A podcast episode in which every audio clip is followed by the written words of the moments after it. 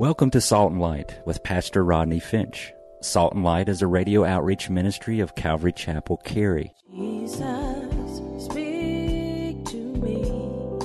Open your word and reveal your heart to me.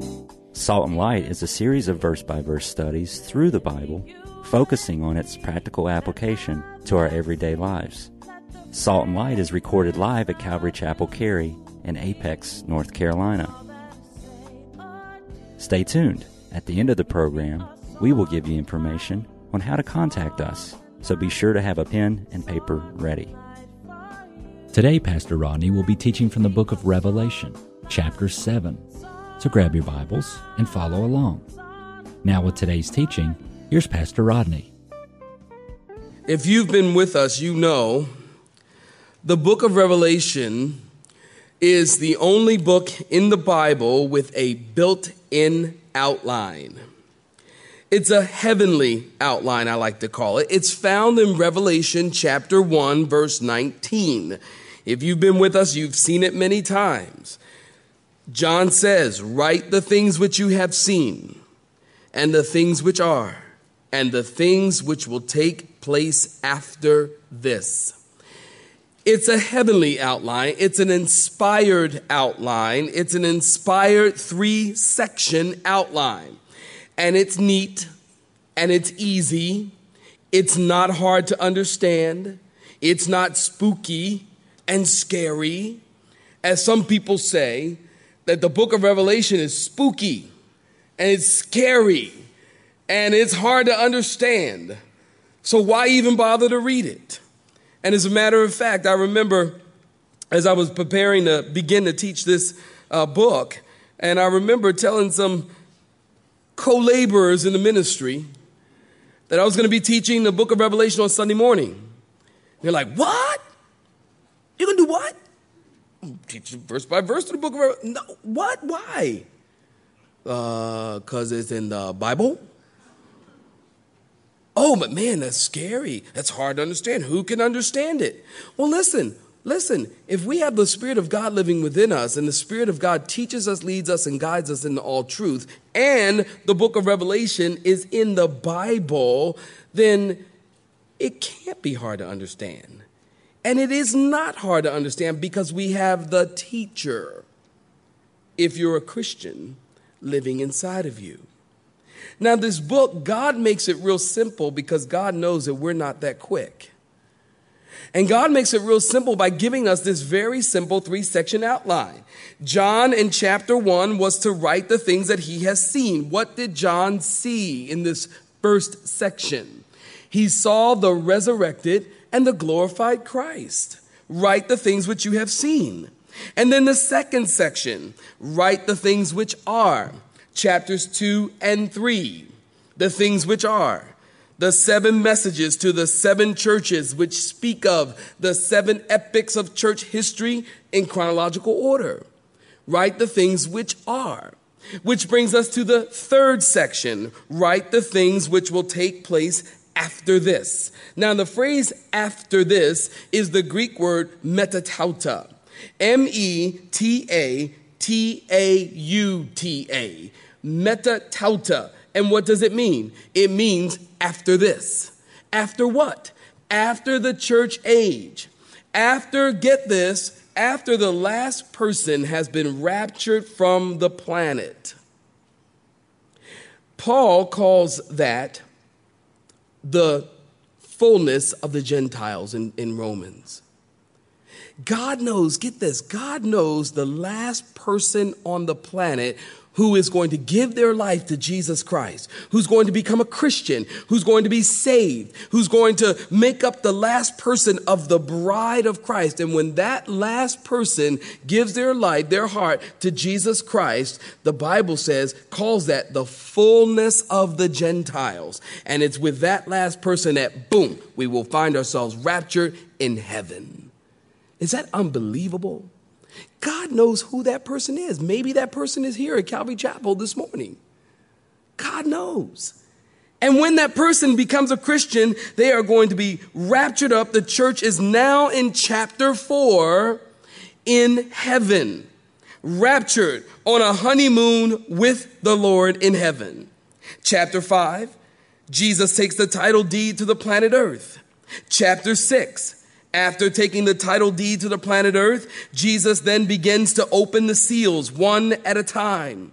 And as each seal is open, it releases judgment on the earth. Last week we looked at the seals. The first seal, we identified the rider on the white horse to be the Antichrist. The Antichrist. This guy is going to come on the scene and he's going to be the man of the hour. The Antichrist is going to bring peace to the Middle East. Now, if you are watching the news, I don't see how you can miss what is going on in the Middle East right now. The problems, and there's always been problems in the Middle East since 1948 when the people of Israel came back into the land and to become a people again. They've always had problems, but if you notice, the problems have now escalated to really an all time high. The Bible says that this man, this the Antichrist, is going to be the man of the hour. He's going to come and he's going to solve the Israeli Palestinian uh, crisis situation. And when that man comes, he's going to make a peace agreement with Israel. And right in the middle of that peace agreement brings us to the second seal, which brings bloody war. He's going to break that peace agreement, which will open up the second seal, which opens, it brings about blood and brings about war. And then the third seal is open. And it brings with it what? Famine. You know that. We looked at all of these.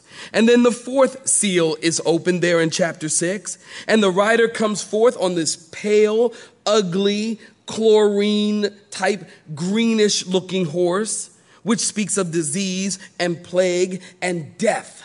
And the Bible says a fourth of the earth's population is dead. Interesting. Now, they say that there's about approximately 6 billion people on the planet today. 6 billion people. The Bible says with the opening of this fourth seal, 1.5 billion people will die instantly.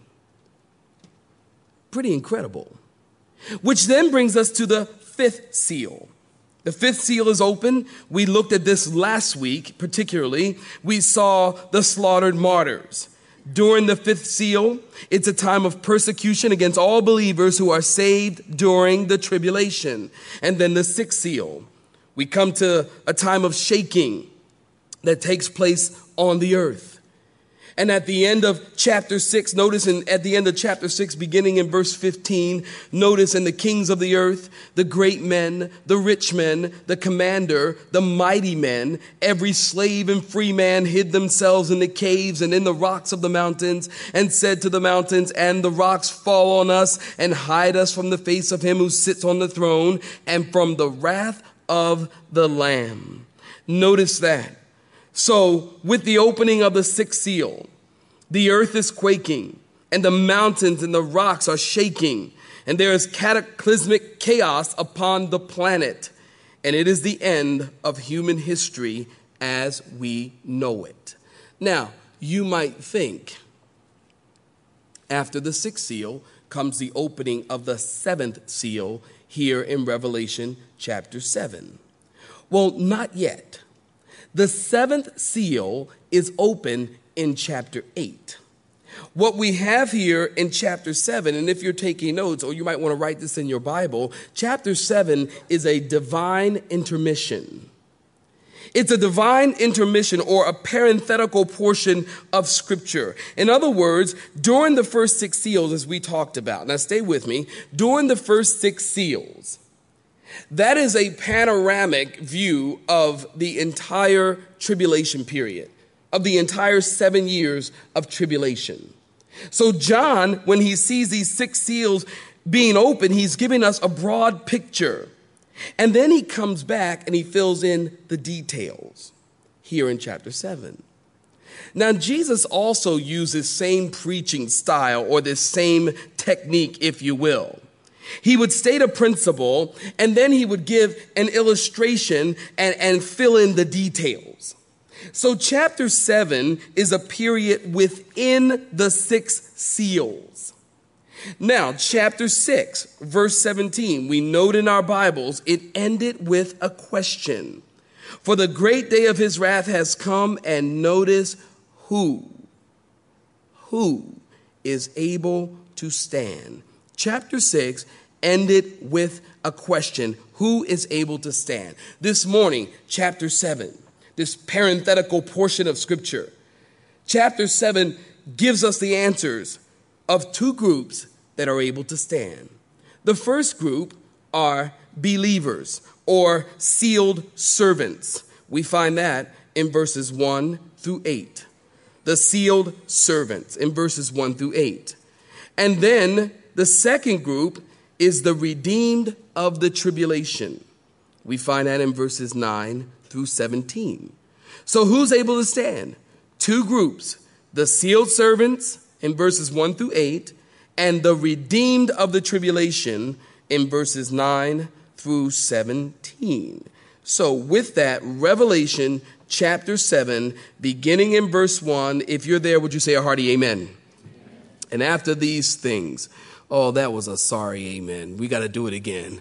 If you're there, say a hearty amen. amen. Oh, much better. After these things, I saw four angels standing at, notice, the four corners of the earth, holding the four winds of the earth, that the wind should not blow on the earth, on the sea, or on any tree. Then I saw another angel ascending from the east, having the seal of the living God. And he cried with a loud voice to the four angels to whom it was granted to harm the earth and the sea, saying, Do not harm the earth the sea or the trees till, until, note this, until we have sealed the servants of our God in or on their foreheads. Notice that. Give me your attention, if you will. Notice at the end of the sixth seal and before the opening of the seventh seal, John sees four angels at the four corners of the earth, holding the four winds of the earth. Four angels at the four corners of the earth, holding the four winds of the earth. Now, listen, people, people who hate the Bible, people who hate God, and they hate the scriptures, and people who say that the Bible is not the infallible word of God People who say that the Bible has mistakes. People say people blow me away when they say that. Oh, the Bible's got all kinds of mistakes in the Bible. There's so many mistakes and there's so many errors in the Bible. I say, really? Yeah, there's so many errors in the Bible. There's so many errors. Really? Show me one. Well, uh, I can't think of one right now, but uh, most people who say there's errors in the Bible, they're just parroting what they heard they don't know. Well, there's some people who say there's errors in the Bible and they hate the scriptures and they will use this verse of scripture to prove that the Bible is not the inspired word of God. Because during John's time, they would say, they'll say, during John's time, they believed that the earth was flat. So the phrase four corners of the earth shows it couldn't have been inspired by God. This is what they say because the, he says the four corners of the earth. So the Bible is full of errors, they say. Well, tell that to the Pentagon. Some years ago, when I was stationed with the Marine Corps, many of you know I was in the Navy for 13 years, and of the 13 years, nine of them I was stationed with the Marine Corps, and I wore the Marine Corps camis. And uh, I was Navy, you know, stationed with the Marines. Now, some of you know if you're Navy, they call you a, a squid, right? You're a squid. And if you're a Marine, they call you a grunt, right? But if you're Navy stationed with the Marine Corps, they call you a scrunt, which is what they used to call me. I used to hate that name. How you doing, scrunt? Like, don't make me get a hold of your medical record, man. I'll destroy it. Just kidding. And I remember during that time, it was the late 70s, the early 80s, when the Marine Corps, they had an ad or they had this slogan out there that said this. It said, the Marines are in the four corners of the earth. Now, some of you might remember that. The Marines are in the four corners of the earth. Now, does that mean the Pentagon is stupid? Don't answer that. No, it doesn't. It actually is just a phrase. It is a figure of speech. It's not referring to the fact that the earth has four corners, but it is referring to the fact that it's talking about direction or quadrants or north, south, east, and west. It's not referring to the fact that there are four corners. Now, at the time the Bible was written, understand, yes, the Greeks they did teach that a strong man named Atlas was holding up the flat earth. It's unbelievable what people will believe. And in India, they taught that the flat world was being held up by a huge elephant. Unbelievable. And with all the wisdom of the Egyptians, they said the flat world was being held up on the back of a giant tortoise. Now, the Greeks, the Greek culture, and many peoples upon the planet, they did teach at one time, and even science at one time taught that the earth was flat. So many cultures have taught a flat earth, but listen, the Bible has never taught a flat earth. Never. Isaiah chapter 40, verse 22, look it up in your own time. The Bible says, He, speaking of the Father, sits above the circle of the earth. The Bible has never, ever taught a flat earth. The Bible has always taught a round earth. Christopher Columbus came up with the theory that the earth was not flat, that it was round. Augustine, who lived a thousand years before Columbus, said the earth was not flat, that it was round.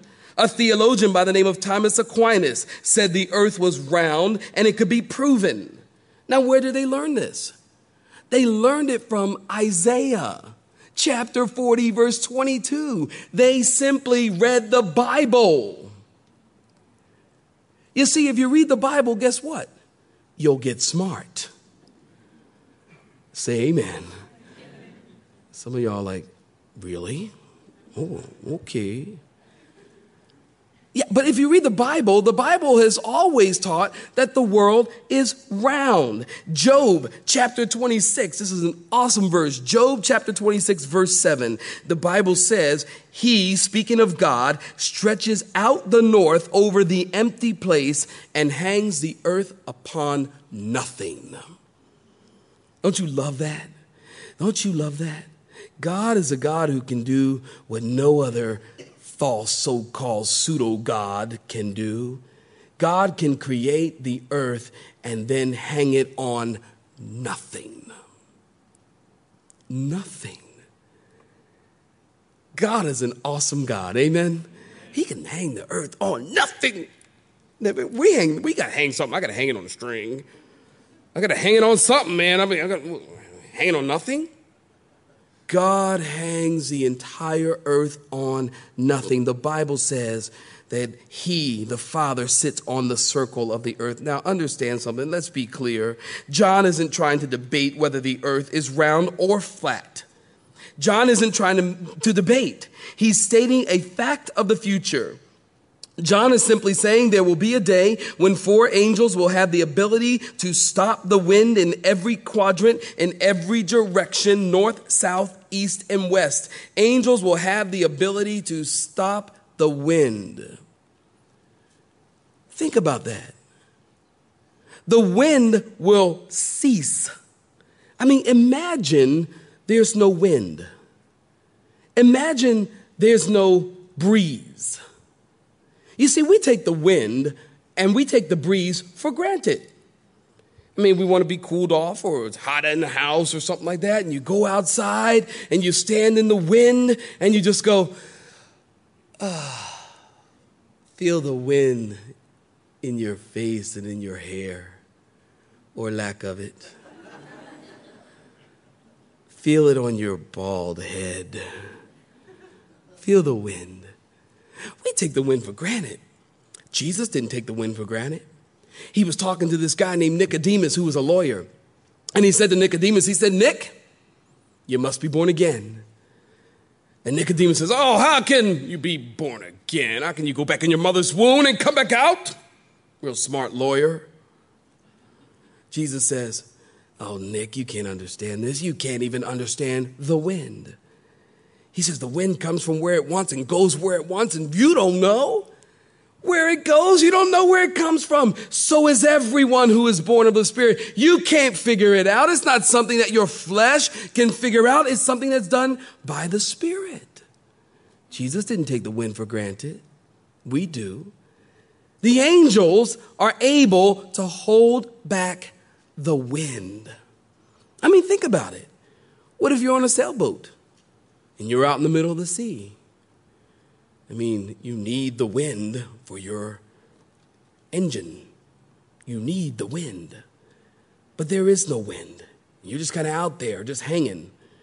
You're going to be a crispy critter because the sun's going to come and scorch you because you can't move. There's no wind. I don't know if you've been to LA, if you've been in Los Angeles, California, but the pollution in Los Angeles, in the city of Los Angeles, is awful. It's so thick you can cut it with a knife. Literally. You mean you can't even see the buildings, it's so thick. Well, imagine there's no wind to move the air. Maybe children or adults or people, they've got lung problems and breathing problems, but with no wind to move the air, to move the carbon monoxides around, people are gonna die. Thousands and thousands of people are gonna die. The wind is important. This is big. But these angels are sent to hold back the wind. I don't know if you've ever walked outside when the wind wasn't blowing. Have you ever been standing outside and the wind's not blowing and, and, and, and, there's no wind at all? Now, just a few times in my life, maybe I can remember where there was no wind, nothing, still, silent, no movement at all. It's scary. It's very scary. Now, there's no wind.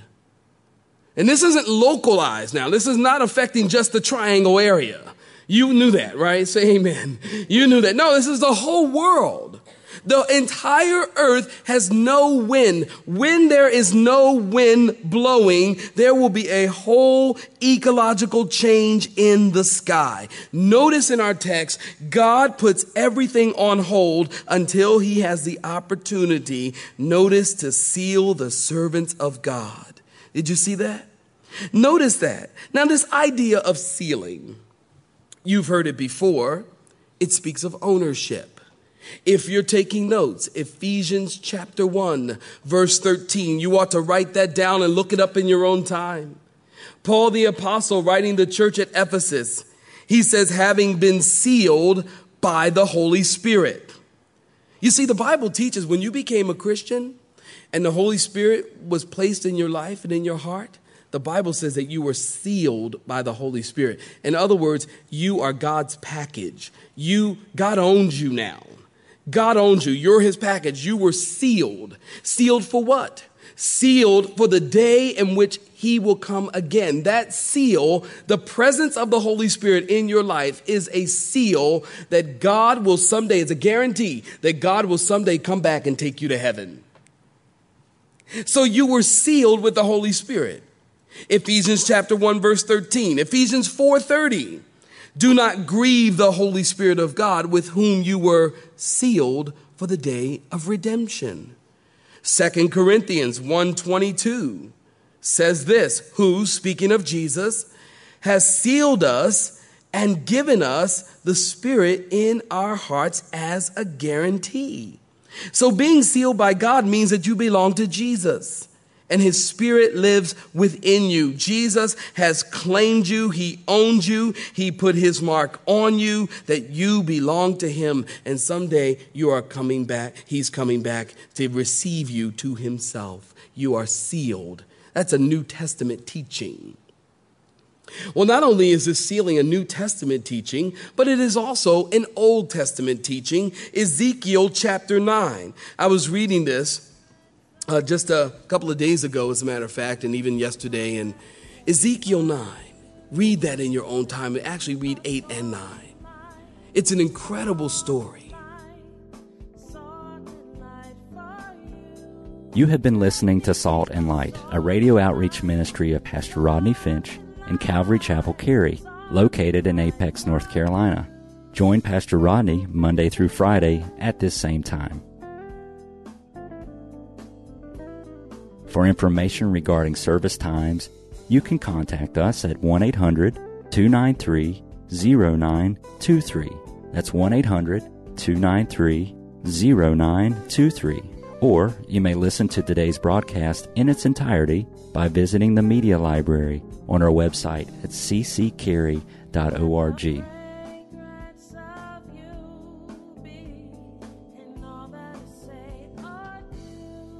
We would like to thank you for tuning in to Salt and Light and pray that you have been blessed. Until next time, may you be salt and light.